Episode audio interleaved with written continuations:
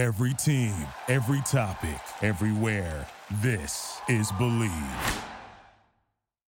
Welcome to another episode of the No Script, No Problem podcast on Bleav, the number one podcast network for professionals. Do you believe?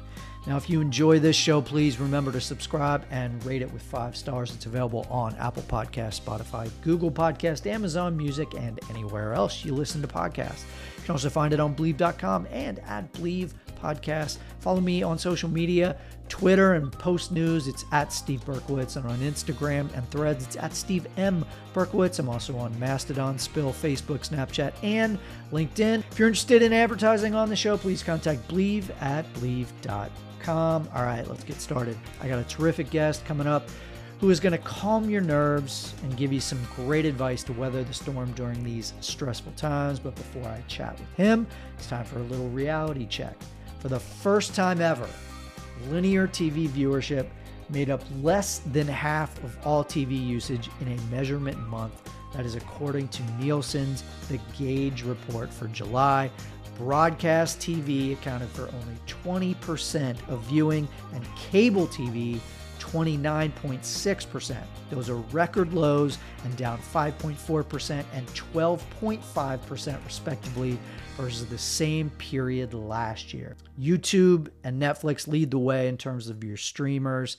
Streaming viewing rose 2.9% from June to July 2023 and was up 25.3% over the past year, accounting for 38.7% of total TV usage. That's huge. Now, the thing that's kind of interesting is that the one of the shows that has kind of really given Netflix this bump, you know, a 4.2% increase in TV share over the course of June is Suits which was a cable show. It was on USA Network, right, from 2011 to 2019. So it's pretty wild that this show, which picked up 4 billion minutes of viewing in one week, was on USA and virtually no one was talking about it during its nine seasons. I mean, a nine season run is incredible, but it wasn't like it was, you know, winning Emmy after Emmy. It wasn't a succession, you know, it wasn't a breaking bad.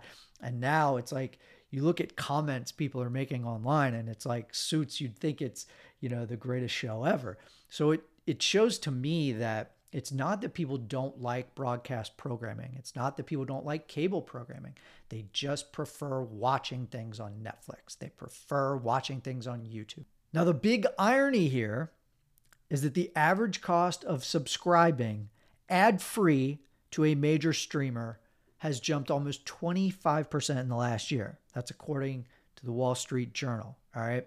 So after years of cheap monthly fees, right, that we all loved when we first got Netflix or we first got Apple TV Plus, right, or we first got that wonderful bundle of Hulu and ESPN Plus, right, and Disney Plus. That's all gone. Everybody wants to make money now. All the streamers need to make money. They are now testing our loyalty, testing customer loyalty, and they are all raising their prices. An average assortment of the top US streaming services will be worth $87 a month come this fall, while an average cable package will be $83. All right, so just like we just talked about how streaming has surpassed broadcasting cable in viewers, right now the whole point of streaming, we didn't want to pay as much as cable. Now it's all shifting back, and we're suddenly paying more money for streaming than we are for cable. Disney is raising its prices for Disney Plus and Hulu, and that follows on the heels of Peacock, Netflix, Max, Paramount Plus, and Apple TV Plus. All have raised their prices recently. It's going to keep happening. They're going to keep doing this until Wall Street is happy. The business model hasn't worked unless you're Netflix.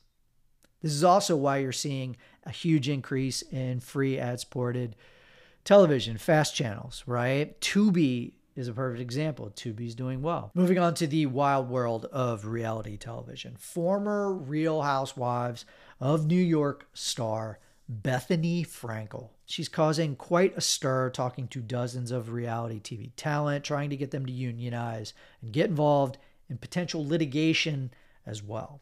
She is encouraging reality TV stars to boycott along with SAG as asking for residuals on her shows. You know, she thinks reality TV stars should get residuals, just like actors and actresses. We have talked about reality TV unions for as long as I can remember.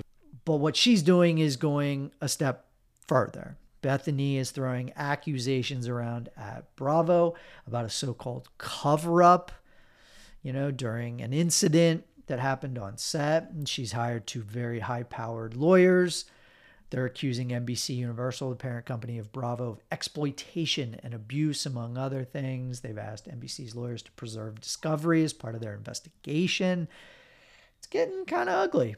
I can't speak to anything that has to do with the litigation or any of these things that they're accusing NBC or Bravo or the producers of doing. But I can say that unionization when it comes to reality TV is complicated. That is a very nuanced topic um, that I've talked to dozens of producers and friends about. And I think Bethenny has some valid points when she talks about working hours and base pay rates. Those are valid points, but there are so many layers that come into play when you're talking about reality TV. You know, she makes a point about, you know, I think she said, you know, she only made seven grand for her first season on The Housewives. Well, Raquel, as it turns out from Vanderpump Rules, made $361,000 this past season. You know, Vanderpump Rules, huge hit, their biggest season ever, nominated for an Emmy, but that's a ton of money. I think when you're talking about reality TV, it's such a diverse genre. You can't pay a contestant on The Bachelor or Survivor the same as you do a housewife in a small ensemble cast, or you can't pay the same for a designer on HGTV as much as you do a family member on a TLC show, or you do you pay the same for a guy who's on a boat on Deadliest Catch as you do somebody who's competing uh, for love on 90 Day Fiance. So the genre is so diverse that it's really hard to just throw numbers in there, you know, for a first season show. I think there's a lot of things that you need to take into consideration. But I do think rules and regulations are a good thing, and I think it's it's very valid to bring this up that we need to have that discussion. I don't know if a union is the right thing, but I certainly feel like a little bit more firm ground rules are a good thing. I would be remiss, though, if I didn't mention that producers have no union as well in unscripted television. So, no insurance, no overtime, and no residuals. And that often goes unmentioned. It would be amazing to get residuals when the networks run reality shows all day long on E, Bravo, MTV, Lifetime, etc. In fact, the writers on Ridiculousness are asking to join the WGA, I believe, as they should, because that show runs night and day on MTV, and those folks are literally writing jokes as lead ins to the clips. You know, other clip shows like America's Funniest Home Videos, Tosh.0, those writers are in the WGA. There's no reason why the folks on Ridiculousness shouldn't be as well. But as you kind of can tell, it's a complicated issue all right, we'll stick with reality TV because why not? An article this past week in Deadline had a lot of folks worried, and um, a lot of people in reality TV are freaking out. The headline to the article reads Doom and Gloom in unscripted TV. Producers battle challenging conditions as mid sized firms face layoffs. It appropriately addresses the quote slowdown of green lights and cost cutting end quote, within the platforms and networks, and how it has led to a slew of layoffs and a dearth of work in unscripted TV. The article references this drought hitting reputable companies like Bunim Murray, Half Yard, Hot Snakes, High Noon, and Propagate, all very good companies. One unscripted producer told Deadline, quote, "It's the toughest time to be in unscripted that I can remember." End quote. Another said it was a quote, brutal moment. I would agree. I would agree with both those producers. Uh, we all remain hopeful that things will rebound. I'm not going to hold my breath, but I will continue to tread water, keep my head above that water. Nobody should feel alone, though. That is for sure. If you're struggling out there, you're worried, hang in there, man. And that is why I got Tim Duffy coming up in a minute. Tim Duffy is my guest. Tim Duffy is an extremely talented producer, creative executive. He's an entrepreneur, he is a founder, and he is a seasoned teacher of meditation and mindfulness. And that is why I wanted him to come on the podcast, right? So, along with being co founder of Yum Crunch and Ugly Brothers Studios with his brother Mike, Tim is a peak performance and productivity specialist who combines 15 years of teaching meditation with 20 years in the C suite to help executives, employees, and organizations thrive.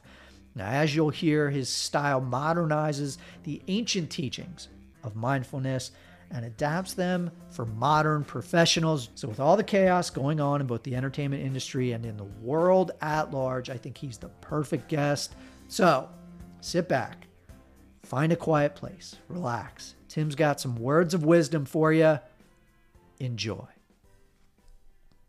Well, welcome back to the podcast, my friend, Mr. Tim Duffy. Uh, a lot has changed since the last time we talked. We talked last time about mindfulness, but you are now big into this world of mindfulness and meditation. You're now, I would call you a guru in this space. And this amidst your your role on world chef and being you know being a founder being a co-ceo with your brother in that space. In this crazy world that we're in right now with media and um, entertainment and i've talked about that on the podcast before how you know everybody's kind of stressed out. I thought it was perfect for you to talk about kind of the way you deal with the stresses of this world with mindfulness and meditation. So talk to me a little bit about when when the, the craziness comes into your world whether it's as a dad or as an executive. How do you use mindfulness? How do you use meditation to handle all the insanity that comes into the world? First of all thank you for calling me a guru um, which means teacher right? Which is true. I am a meditation teacher but in our western culture it also means douchebag. So do not call me a guru. Here, let, let, me rephrase. You are not a guru. What, what's a better word? What's a better word? I'm um, I am a mindfulness teacher. I've been teaching mindfulness for the past 15 years. Um, okay. I I re, I re, I will take back guru and I, I will just say mindfulness teacher, instructor. Yes. Okay. Do the woo woo of the mindfulness community is so funny to me, right? Because like the thing about mindfulness is it's um, it's a practice that we can learn and it doesn't really take any special skills. Um, every single human being on earth has the ability to be mindful and the the my particular set of circumstances brought me to mindfulness because of my old friend's anxiety and depression. Um, and when i was uh, growing up um, i had this kind of pervasive sense that I was uh, not well. I had a fear of death, a constant fear of death when I was growing up. A general kind of like unsatisfactoriness that was like the foundation of my experience. And the world outside of my internal world didn't quite know about it, right? I wasn't like talking about it because I was, you know, a young man with the, the bravado of youth and I was seemingly doing pretty well in school and um, and in my work life. When I went to college my freshman year, I was a psychology major. I wanted to work uh, with kids. And I took this class called New Directions in Psychotherapy from this old hippie dude named Norman Bradford. He had, he was like a, he was, he looked like a guru. He had flowing white hair a long flowing like ZZ top beard. Oh yeah. Oh yeah. And he was just a hippie who was obsessed with creating different avenues towards wellness that weren't um, solely dependent on the methods of Western psychology and science, right? Which is the, of course, the language of the West is material science so he kind of he started this class called new directions in psychotherapy and every single week all we did was a new kind of meditation and one week we'd be climbing up a tree outside and just sitting in a tree and listening to the wind. And another week, we would be listening to poetry. And another week, we would be doing African drumming, you know. So this was the privileged life of, uh, you know, a private college in Baltimore called Goucher, where I discovered these traditions. And I never looked back. I've meditate, meditated every single day since then. I've accrued well over 10,000 hours of meditation time uh, in my life. I sit every single morning for about an hour in the morning. Meditation for me and mindfulness have become really kind of the backdrop against which absolutely everything that I experience is experienced.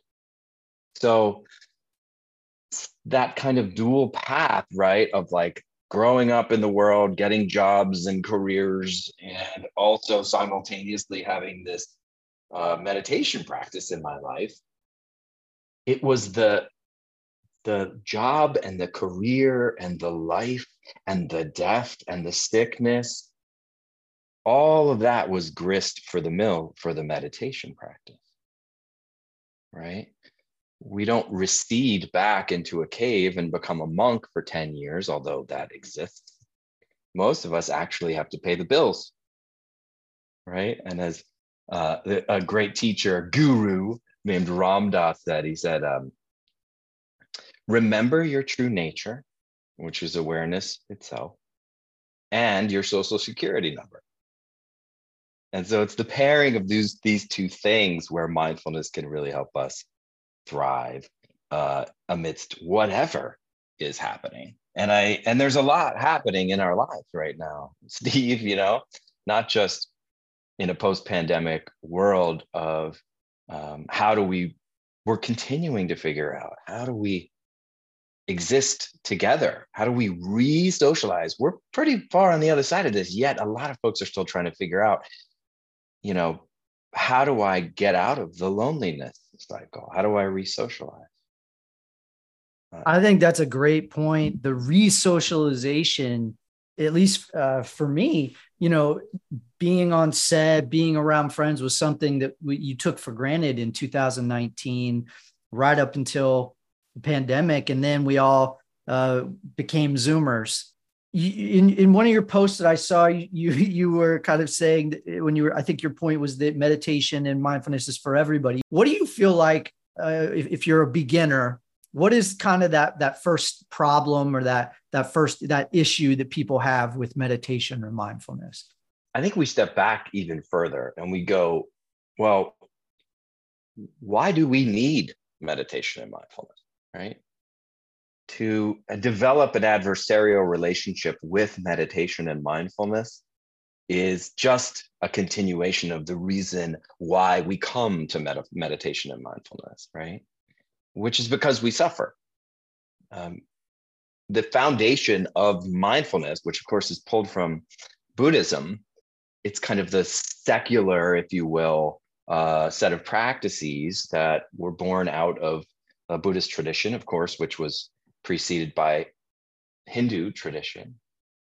And, and the Buddha, he said, we suffer because we are attached. And it begs the question well, what are we attached to? And the answer to that is we're attached to permanence. We believe that things are going to stick around, they're going to stay, that our our lives are going to stay the same when things are going really well. We want things to change when things aren't going well. But when things are going really well, we don't want things to change. So we suffer. For things to uh, change when things aren't going well, that means that when things are going well, they also have to change. This is the nature of our human life. We are born into this body and we get sick and we age and we die eventually. This is the starting point for why we suffer. We rage uh, against the machine of our own human body. and our attachment to being young or being pretty or being thin, right, is creating harm in our lives.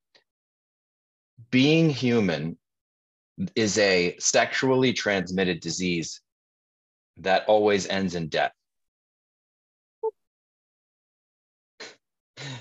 Um, what did the Buddhist doctor write on the death certificate as the cause of death? Birth. That makes sense. yeah. Right? Yeah. So we we somehow think that we're going to evade this reality. Everything changes. Impermanence is a fundamental law of being human. And this is why we ask the question how can I decrease my suffering? What is it that can come into my that I can bring into my life and um, provide myself with some sense of relief?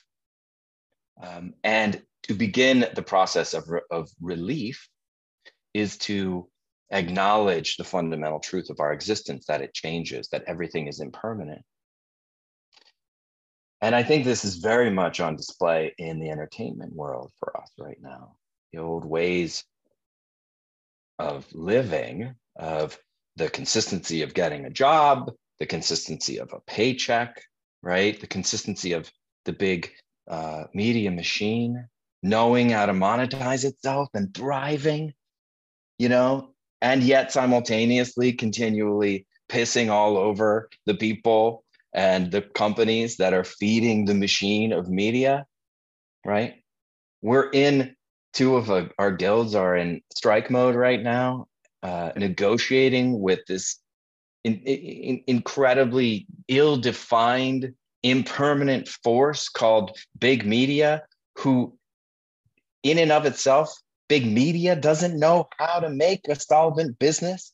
How are we negotiating with a business that doesn't know how to monetize itself? Right?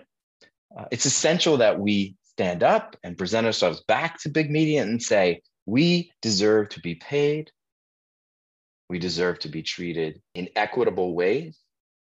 But at the same time, how are we negotiating with a machine that doesn't know how to run itself? At the core of the mindfulness teaching is a is a concept um, that was derived from um, the US government, the Army College, I believe, created a term called VUCA at the end of the Cold War to kind of define, you know, w- what is this thing that we're feeling in a term as a, as a global community. Uh, and VUCA was developed, um, and it stands for volatility, uncertainty, complexity, and ambiguity right? So volatility, uncertainty, complexity, and ambiguity. Doesn't that sound familiar? In a word, impermanence. In two words, don't know. We don't know what's going to happen. We don't know what our future holds, right? We hold on to the past and we bring it into the present as concepts in our minds. And we we we carry this kind of this weight as we age. And this weight is like a suit of armor, right? Uh, the suit of armor somehow going to protect us because don't we know so much? I know who I am. I know what my skills are. I know what my what my future holds because of all these other things that I've done in my past. No, you don't. It could all end like that. And in fact, it does over and over and over again. We do not know what the future holds. The past is helpful in some regard uh, in the present, but it cannot predict the future. And in fact, both the past and the future can only be experienced in the present moment. The past is a concept in the mind. The future is a concept in the mind, and both exist only in the present moment. So, what are we to do in this mind that is constantly futuring itself and freaking out? And sometimes we call this anxiety. And what do we do with the present moment mind that is also regretting things from the past and bringing statements about the solidity of what was into the present moment, which is not solid at all, at least from a mental perspective, which is the only perspective we have. So, what are we to do? One of the core practices in mindfulness uh, is derived from, again, the Buddha's teachings. In, in, in uh, uh, mindfulness communities, there's what's called the three jewels. The Buddha, which is like the teacher, the idealized kind of like being, so to speak, that knows how to relate to life from the perspective of wide open space, right? That still human, but also um, resting in awareness from a place of non reactivity. The teachings themselves, Dharma, right, um, is the second jewel, which is the kind of wisdom that we as human beings, the great wisdom traditions of the world, be them, you know, the Christian desert fathers, the second and third century, the uh, Kabbalah uh, teachings uh, from Judaism, Sufi teachings from Islam, right?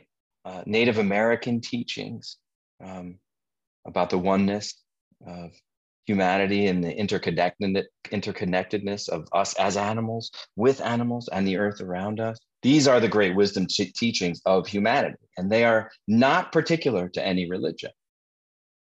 So we have the kind of idealized human over here as the first jewel. And then we've got the second jewel, which is the great wisdom traditions of the world. And then the third jewel is what you're building. And it's called Sangha, which means community. So every time you put out a podcast, you invite your world of people in to the shared experience of being together. And when they bring that shared experience in, they're sharing the 10,000 joys and the 10,000 sorrows, as my teacher Jack Kornfield says, together. Every person that listens to your podcast right now has a set of impermanent characteristics by definition that are rising up in their lives. They've got the transition of life, they've got a baby being born or um, a parent or a family member dying. They've just gotten a new job or a raise, or they just got fired and they no longer have income. Right? Um, they're digesting the food from lunch that will give them the energy to write the emails this afternoon. Right? This is all just process. We are interconnected with the world around us. And Sangha is representative of community. And uh, Vivek uh, Murthy, the Surgeon General, he writes about the epidemic of loneliness. If I don't think we should all jump into becoming meditators um, and following a particular religion or um, or or a particular way of viewing the world first. I think the first thing we should do is find a friend and have a conversation and then maybe find another friend and have another conversation. I think to recognize the suffering that exists in our world and to begin to alleviate that suffering, we should start by actually connecting with other human beings and saying, Yes, I'm here for you. And by the way, also, I need help. Can we talk? Can we communicate? I can relate to everything you're saying. And I'm I'm curious, do you do you kind of utilize your meditation, your mindfulness like in the morning? Do you do it right away? Or how does it kind of on a practical level come into play for you personally? How have you found it to be effective in your life? There are two methods that I utilize in my life that are available to all of us. Uh, one is called formal meditation. We develop a ritual of sitting down in a particular way um, under particular circumstances that create a bit of a ritual that signified to the body and to the mind now is the time when I'm going to do this. Like sitting down for a meal. Some people say grace, some people hold hands, some people take a big deep breath, some people just dive right in and eat a meal together. It's about ritual to kind of establish that this is the safe container for this particular experience. That's what formal meditation is. And so I'll sit um, formally every single morning, but then periodically on an ad, as needed basis, I'll also sit and meditate. And I begin by saying, okay, now is the time when I'm going to meditate. The second style of um, practice, which is called informal practice or um, in your life meditation. And this is like micro dosing, right? Throughout the day. And all you're doing with informal meditation is, you know, in, in uh, modern neuroscience tells us that we have a top down model of the world. What does that mean? It means that the mind is how we experience our lives. That, and this is not a um, uh, an over exaggeration um, or um, some kind of uh, spiritual statement. Actually, modern neuroscience tells us that um, we actually are only capable of processing our experience through the mind, right? So um, we're not directly experiencing anything. Our mind is interpreting data as it comes through each of the five sense doors, telling a story about that data and asking the question Does it match up with previous information? If it does not match up with previous information, three things can happen. One, it just gets bored and moves on because it's nothing special is happening. Two, it feels some sort of threat and it freaks out and turns into anxiety or depression. And three, it gets invigorated because of the novelty of whatever this new story is coming in and it says need more, need more, need more, right? These are the three possibilities that we experience all day long every day as pleasant, unpleasant, or neutral, right? And so mindfulness allows us to kind of experience drop into a set, set of awareness to a place of awareness of just about uh, does this feel pleasant? Does this feel unpleasant or am i neutral? Right? And we can ask that question all day long. Am i feeling pleasant? Am i feeling unpleasant or am i feeling neutral? And it can be that simple.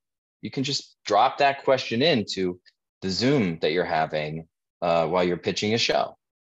Is this pleasant? Is this unpleasant or is it neutral you can drop it into um, the tasting of an orange. You can drop it into the experience of sitting with your partner and having a conversation about their workday. You can drop it into the experience of laying down at night to go to bed. All day long, these three filters, so to speak, of mind are categorizing our experience. And when we become mindful just this simple method pleasant, unpleasant, neutral.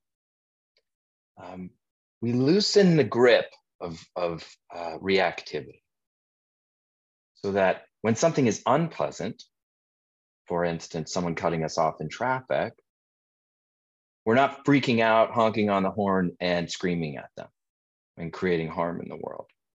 We just have that little gap, a tiny little gap where we go, unpleasant, welcome back, unpleasant, you know, or that person on social media, that Facebook person on social media that always spouts crazy political bullshit. And you're like typing up your response and you're like citing reference points from, you know, all of your, you know, your bubble of information. Yes. Uh, you've got the article ready to post right in, the, in into the comment. Yes. I've been yeah. there. I've been there too. I went on Facebook for like eight years because of this. Um, and I came back to Facebook from the perspective of pleasant, unpleasant, neutral, right? When I read someone's post that's spouting some idiot bullshit that I view as idiot bullshit, and I'm typing up my response, I know that I've been caught, I've been hooked into reactivity. And what am I doing on Facebook if I feed the war? Right?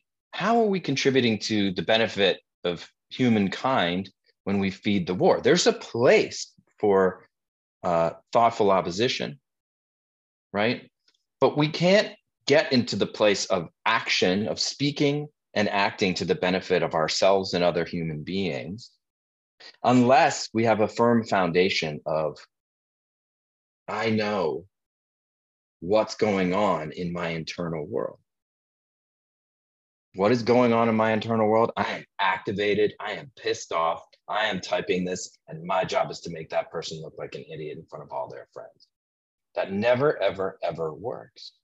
There's a beautiful book called How Minds Change from an author named David McRaney, who did, uh, who explored the massive transition in um, California's view, um, both politically and culturally, about gay marriage. In 2008, 70% of the population was opposed to gay marriage. In 2018, 70% of the population was for gay marriage. What happened in 10 years' time for that shift? David McRaney talks about this.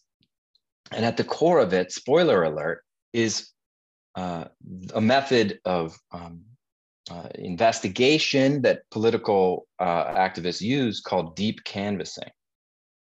And at the core of deep canvassing is deep listening. Right. So when we come at a person with whom we disagree from the perspective of war, they will come at us with the perspective of war. But when we come at a person with whom we disagree from the perspective of I care about you and your experience in your life matters. And I want to listen to you. And that doesn't mean that I have to agree with you, but it does mean that I will respect you and listen to you. That's where real change starts to happen. And that is the change that occurred in 10 years' time with regard to gay marriage in California. Throughout our experience as human beings, there's that's part of the Dharma, right? That's human wisdom not coming from religion, not coming from tech, but just coming from one individual to another individual and saying, I care about you. I don't want to perpetuate the war. I genuinely want to connect with you. I want to build community. Our Sangha is all beings on earth. And if we exclude one, we might as well exclude all of us. And it's from this perspective that we can actually take action and advance forward as a species to the benefit of ourselves and others. That's what mindfulness allows us to do. And there's tons of practices that we can explore and methods that we can explore. For the ones who work hard to ensure their crew can always go the extra mile, and the ones who get in early so everyone can go home on time, there's Grainger, offering professional grade supplies backed by product experts so you can quickly and easily find what you need. Plus, you can count on access to a committed team ready to go the extra mile for you. Call, clickgrainger.com, or just stop by. Grainger, for the ones who get it done.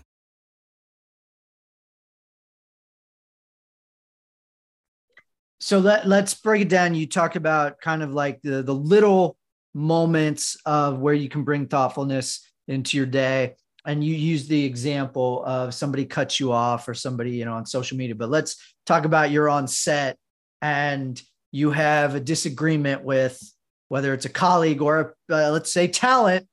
How do you how would you or how have you kind of had that ability to go pleasant unpleasant right? And use some mindfulness to get yourself into a better place when you're having a disagreement or a bad moment on set?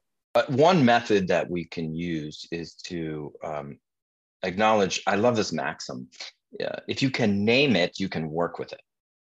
Right. And absolutely everything in our internal world is workable. Right. The, part of the foundation of what I uh, help other people's um, discover about themselves is our internal world is is like a dictator unless we recognize that the dictator doesn't need to lead the way, right? It, the, the, the dictator is just an aspect of being human. It's called mind, and we all have this mind. And uh, it's a bunch of thoughts that proliferate in certain situations paired with physical experience in the body. And when we push the dictator in a particular direction, the dictator fights back. So, but when we gently name the internal experience and we call it anger, for instance, and we just gently name it. and we develop a, an attitude. We, anger is unpleasant in the body, although it can be pleasant, seemingly pleasant for some people, right? And there's no denying that either, right? Some of us do feel that sense of anger, but on the other side of anger, when there's action and uh, and it harms other people and ourselves, we have regret.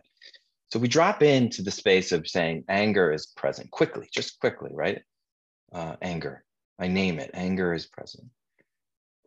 Take a big deep breath. Thank you, host of game show or actor. I hear what you're saying. And we decide within ourselves in that moment that we are not the constricted accumulation of congealed um, energy that is that needs to be right um, all that congealed, constricted energy um, is present in our system as anger. And we watch it from the perspective of awareness, from the witness. We say, Welcome back, anger, gently in our mind as an attitude. Welcome back, anger. I know you. I've worked with you before. You will continue to be present on and off for the rest of my life. So let's be friendly here. And you're welcome to come and go as you please, anger right? I'm not going to fight you, anger. But what I will do is I will receive you in the wide open space of awareness. And I will know your characteristics. Because when we feel anger in our body, it's never about the other person, it's never about the external situation. Anger is always us meeting ourselves in our internal experience.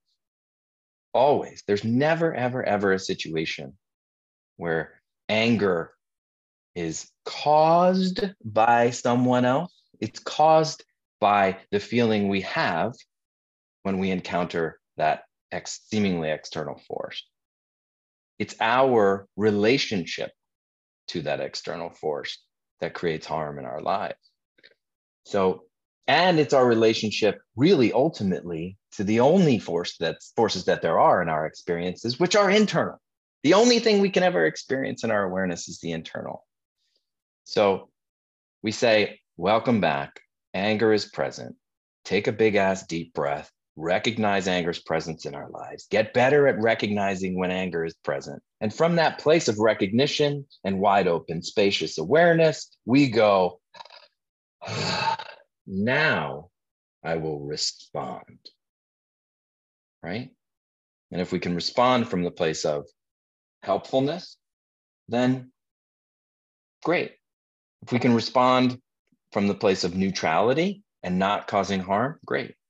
If we respond from the place of harmfulness, that's okay too, because it gives us yet another opportunity to recognize anger's presence in our life and to relate to it in a, in a more constructive, helpful way. We're not receding into the cave and becoming a monk. We're living our lives and we're growing with the experiences of our lives so that we can act and speak to the benefit of self and other.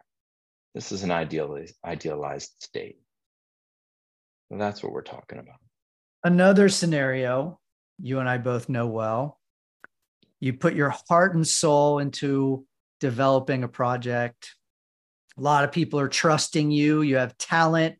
You've told them that we're you know we're pushing this forward and they're trusting you your partners trust you you've spent a lot of time on this and nobody wants it yeah uh how do you, how do you use your skills to kind of not feel empty inside to not feel like I let me not say empty, but to not feel like all that time, energy, in a lot of cases, as a freelancer, money, uh, that it was all a waste.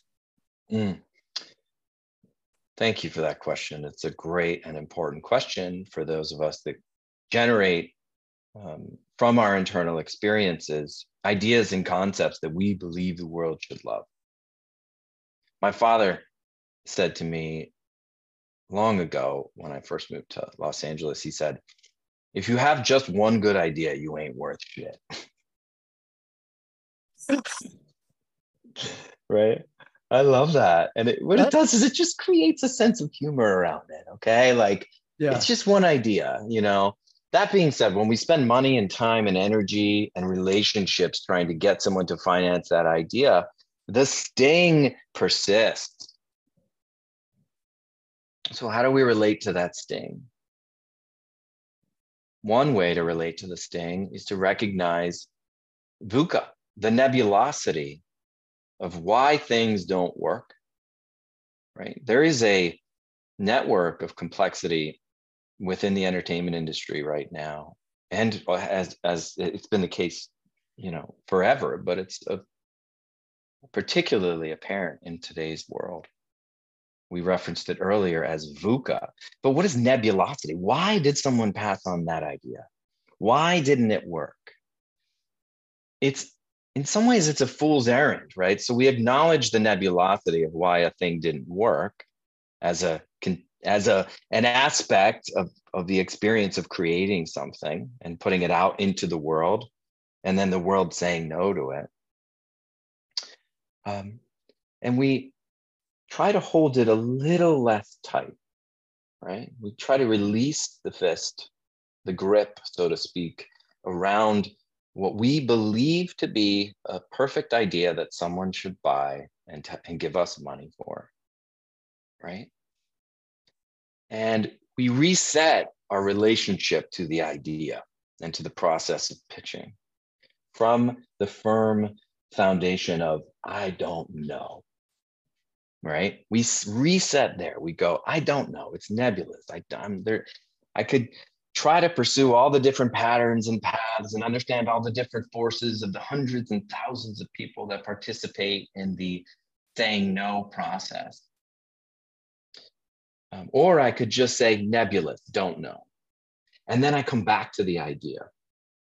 And from the place of a calmer, less attached position to the idea, we can then begin to refine the idea. We can start having conversations with other folks about the idea. It might be time to just drop the idea and come up with something completely different. But often, isn't it really that there's something very interesting that many people responded to when you pitched the idea? But and that thing was what everybody kept talking about. And it was maybe a particular character that you wrote about or a particular um, style of hero's journey in the story that you know began with the ending first or whatever um, and we say all right what was the world telling me about this process that actually was kind of consistent across some of these communications that i had that i can actually lift up that aspect of the thing that i created and perhaps reform it and add new fresh elements and perspectives into it. In Silicon Valley, this is called the pivot. Um, you know, I've gone through multiple stages of investment for my businesses. I've launched three startups in my time. Silicon Valley, especially in uh, pre seed investment, they're not investing as much in the idea as they are investing in the individuals, right? They're seeing people founders of businesses as folks that can adapt. And here's the great word overused, but still relevant pivot. Right? What have we learned from the path we've taken to today? And how do we apply those learnings to the benefit of our, ourselves and others with regard to this particular idea moving forward? We cannot adapt and pivot if we are stuck in the place of no one gets me or that idea was awesome and I should keep pitching that exact idea as the the same way I pitched it that everybody passed on a hundred times. Our life is a process. Ideas are conceptual, just like your belief that Steve is a person who is permanent and independent, when in fact, really all you are is a process that's evolving over time because of impermanence concepts we bring out into the world and we try to sell are impermanent by their very nature. Children grow up because of impermanence. We don't want babies to stay babies. For babies to stay babies, we'd just be uh, in a sea of babies who can't figure shit out and have, there's poop everywhere all over the world. Yeah. You know, I don't think anybody wants that. Our ideas are like babies. We want them to grow up and to evolve. We don't want to stop them dead in their tracks. So we hold our ideas the way we hold a newborn baby. We feed it and we love it. And at a certain point, you got to let the baby go. But also, at a certain point, when the baby becomes a 14 or a 15 year old, you got to figure out what the baby's telling you, right? And what the world is telling you about your 14 year old. And how do we support the 14 year old to proliferate forward in the process of itself? It's the same thing with ideas. I think that's a great analogy because you can only take care of so many kids. Dude, you got to let some of those kids go. Some of your kids are assholes, right? yeah. You can't take care of all of them. You, you start to, you know, you get to the, the Elon Musk stage. I mean, you're not the richest guy in the world. You got like 10 kids. You can only take care of so many. So, yeah, you can't that, rename all your kids X. Exactly. So, uh, I think that's a great analogy. As each each concept is is a is a little baby, and then it grows up, and you got to let some of them go at some point. I think that's that's a great analogy. This is the law of impermanence, and it's so helpful in every aspect of our lives. Yeah. How do you what what advice would you give for somebody who's kind of nervously waiting to figure out where what their role is in this kind of changing media ecosystem? And it's kind of a vague question, but um, you know, you and I both know if you're under 30, you're watching TikTok and YouTube and Netflix. And pretty much that's it. And if you are somebody who gets their work in the more legacy or traditional media, the cable networks or the broadcast, well, you know, life's going to be changing. And I think that's a big part of the problem with, you know, what's happening right now is people are watching content in a different way. We're still making content in a certain way. Not as many people are going to movies, with the exception of Barbie and Oppenheimer. Um, so I think we're kind of stuck in this mode of, okay, what do I do now? What do I do now? And you're right. Everything you said is right. How do you pivot? What kind of advice would you give to somebody who's in that kind of anxious mode of, okay, well, where do I fit in? Wow, what a Beautiful question. I give this advice to people all day long. So, as you know, Steve, I've pivoted. I've been teaching meditation for 15 years to my friends throughout the entertainment community. And about a year and a half ago, um, the demand got so great, and I was saying no to far too many people that I just decided that I needed to open up my my own life to support other people. So I I work with executives and producers and um, and businesses to answer this question of how do we move forward in success in the face of VUCA, volatility, uncertainty, complexity, ambiguity. So the first thing we do is we acknowledge VUCA. We don't know what is to come. Um, we step back into awareness and we recognize let's talk about an individual, right? So we'll call this individual Bob. So Bob is a showrunner who's been extremely successful for 15 years. He's worked on many shows. Um, he's not had a job for a year and a half. Bob is an expert in storytelling. But Bob is relying on external forces to validate his expertise. He's saying, I'm going to wait for those forces to signal back to me that I'm okay and that my belief in myself as being essential to the success of those external forces, big media, production companies, television companies, that I'm essential to their success and they will come around to see me as a key element that will help them regain their success in their own worlds. Bob needs to recognize that VUCA is actually happening for them as well. And so he needs to step back and say, what is it that I'm hanging on to? What we often are hanging on to is a sense of fixed identity. We believe ourselves to be a certain thing. I am a showrunner. I am X. I am Y. I am a husband. I am a father.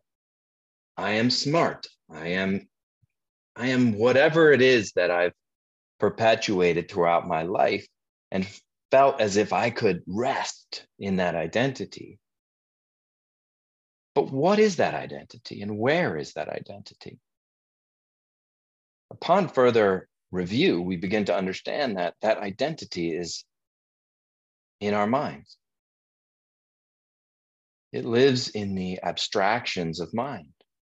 It lives in the non tangible abstractions of awareness, its thoughts, its physical feelings and awareness, its tension, its contraction.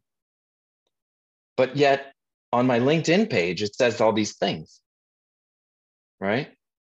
Well, my LinkedIn page should be all you need to know about why you should hire me and why you should use me to solve your problems, big media.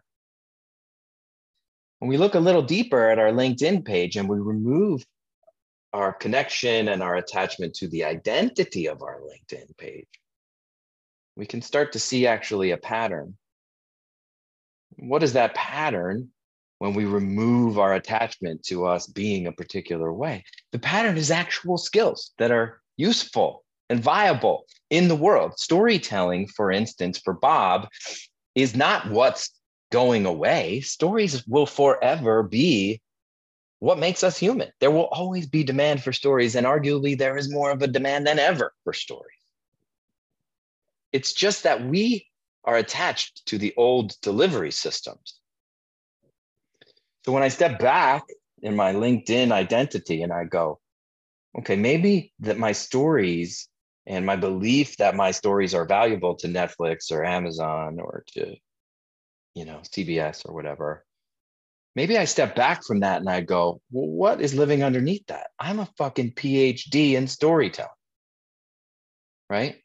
And then I start thinking, well, what else is in my resume?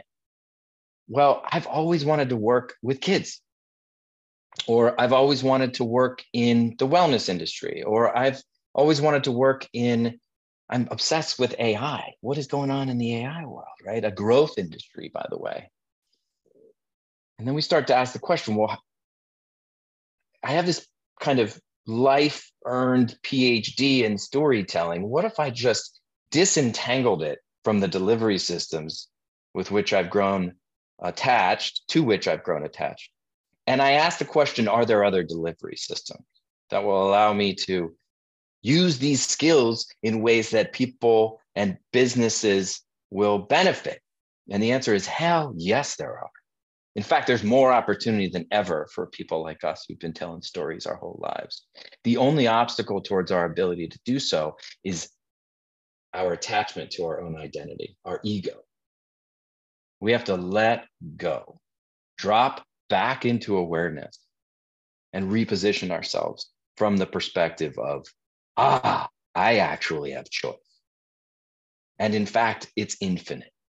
But I do not have choice if I believe myself to be this label in this world, and I can only exist in the, as this label in this particular world. Drop the labels, drop the worlds, reassess, and from the place of wide open space, reemerge into the world and take action. Have conversations with folks. Put the word out there that you're an expert storyteller to 50 brands that you're interested in working with, all of whom in today's world are likely to need some form of expert storytelling in order for their brands to evolve to meet the needs of their clients and their customers.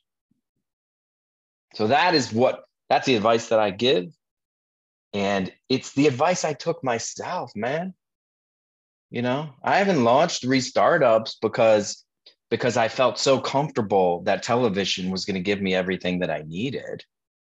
Um, I disentangled myself from the belief that television was the only way.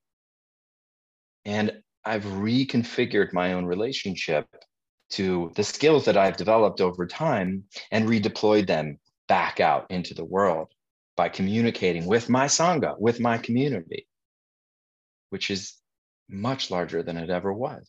And why? Because I actually engaged and I asked questions and I said hello and hey, I need help or hey, can I help you?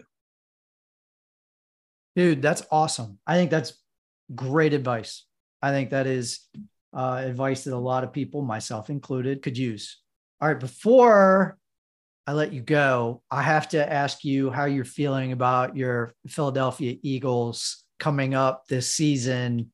I mean, look, so close last year. Uh, is this a Super Bowl year for the Eagles? Around the birth of my second child, I had to let go of the identity as an Eagles fan. So, like, so right now I have three kids now, a three and a half year old. Talk about letting go, dude. So every time I engage with somebody that talks about sports, I go, sports, yay. And I don't really know what's going on in the sports world.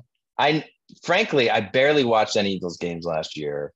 Uh, Super Bowl was great. By the way, Philadelphia had a great year last year. Super Bowl, World Series, MLS championship. I, that's true. I forgot to ask. Yeah, I forgot to ask about the Phillies. Yeah.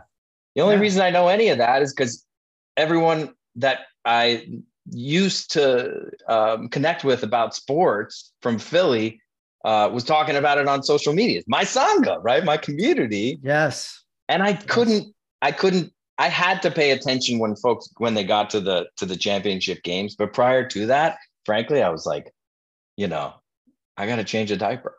okay. So I don't know what's going to happen this year, but I can't wait to connect with um, with more people and maybe watch more games and um, but i'm not going to stay attached to it. And outcome really doesn't matter to me that much. It's really just about being able to see the joy in other people's faces.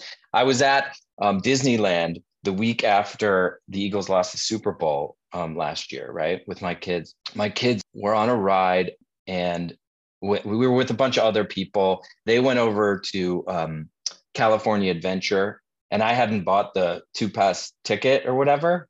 So I'm like, you guys go over there. I'm going to hang back at Disneyland and I'm just going to get quiet. So I quite literally, this is like the week after the Eagles lost the Super Bowl.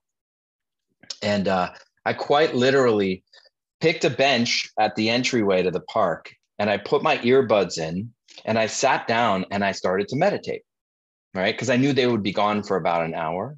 So I'm sitting there, the weirdo sitting on the bench uh, with a blank look on his face, just experiencing the presence of what was happening in front of me.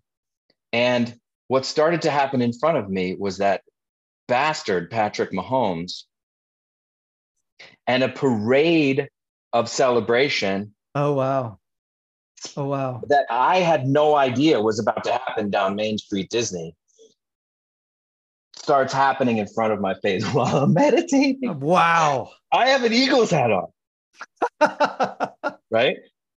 And you know what? I, and, and instead of, you know, and I say bastard, like obviously, but like what I witnessed was joy everywhere around me, right? A sea of the colors of the opposition, so to speak. And the man that, right, it was Patrick Mahomes. I'm talking about it. Yeah. So, and the man that won the game literally walking directly in front of me as I'm meditating.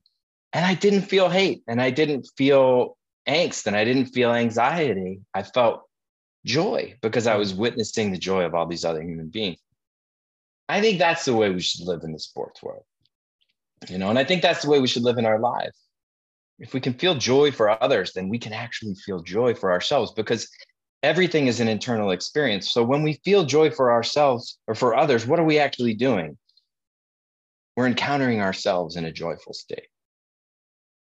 Right. And waking up to that reality is a game changer. And I think mindfulness and meditation can help folks in that regard. I concur. All right. Last thing, tell me a little bit about Yum Crunch, your company that you have uh, with your brother Mike. So, Yum Crunch is a, you know, we've won uh, some Emmys for the food content that we've made over the years. Nominated for nine Emmys and five James Beard Awards. We won two uh, Emmys um, a couple years back. Um, again, this is about the pivot, right? This is what's available to us. We looked at our skills and we're like, we have all these chef relationships. We are, have the ability to tell extraordinary food stories. One of the frustrations that we experienced with our food shows was big media wasn't giving our viewers the opportunity to eat what they see. So we created Yum Crunch to solve that problem. So we work with some of the world's best chefs and influencers to create content that you can taste. You can go to yumcrunch.com. You can find, follow us on all of our socials at Yum, Yumcrunch, Y U M C R U N C H, and uh, experience the stories that we tell and have the opportunity to, to buy what you see. My consultancy is timduffymeditation.com. I specialize in uh, science and mindfulness based peak performance for executives and producers and companies uh, to reapproach their lives from a firm foundation of um, being awake to the assets that they have available to themselves, acknowledging the difficulties, but not wallowing in the difficulties, right? How do we advance forward in our lives if we're stuck in the old habits of mind. We can actually thrive when we let go of the old habits of mind and we recognize the true potential of what we all bring to this earth and to one another. So that's what I'm setting out to do with timduffymeditation.com.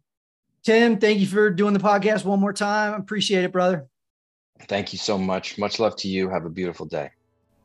Before I go, I'll recommend a couple documentaries for you you love sports, give Johnny Football a watch. That's the Johnny Manziel documentary on Netflix. Remember, Big Johnny, Texas A&M, huge superstar, won the Heisman. Then a lot of problems when he got to the NFL. Very fun, very entertaining.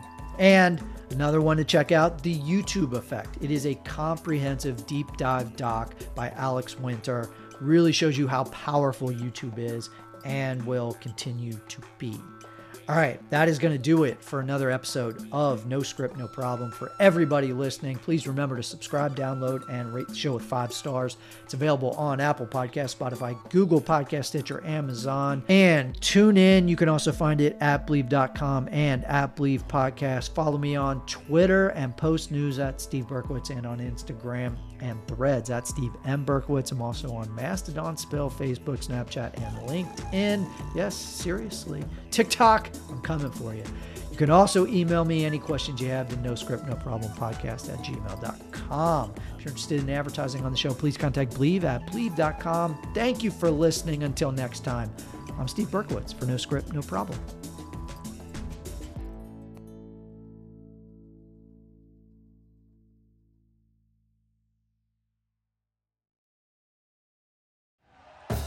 Thank you for listening to Bleav.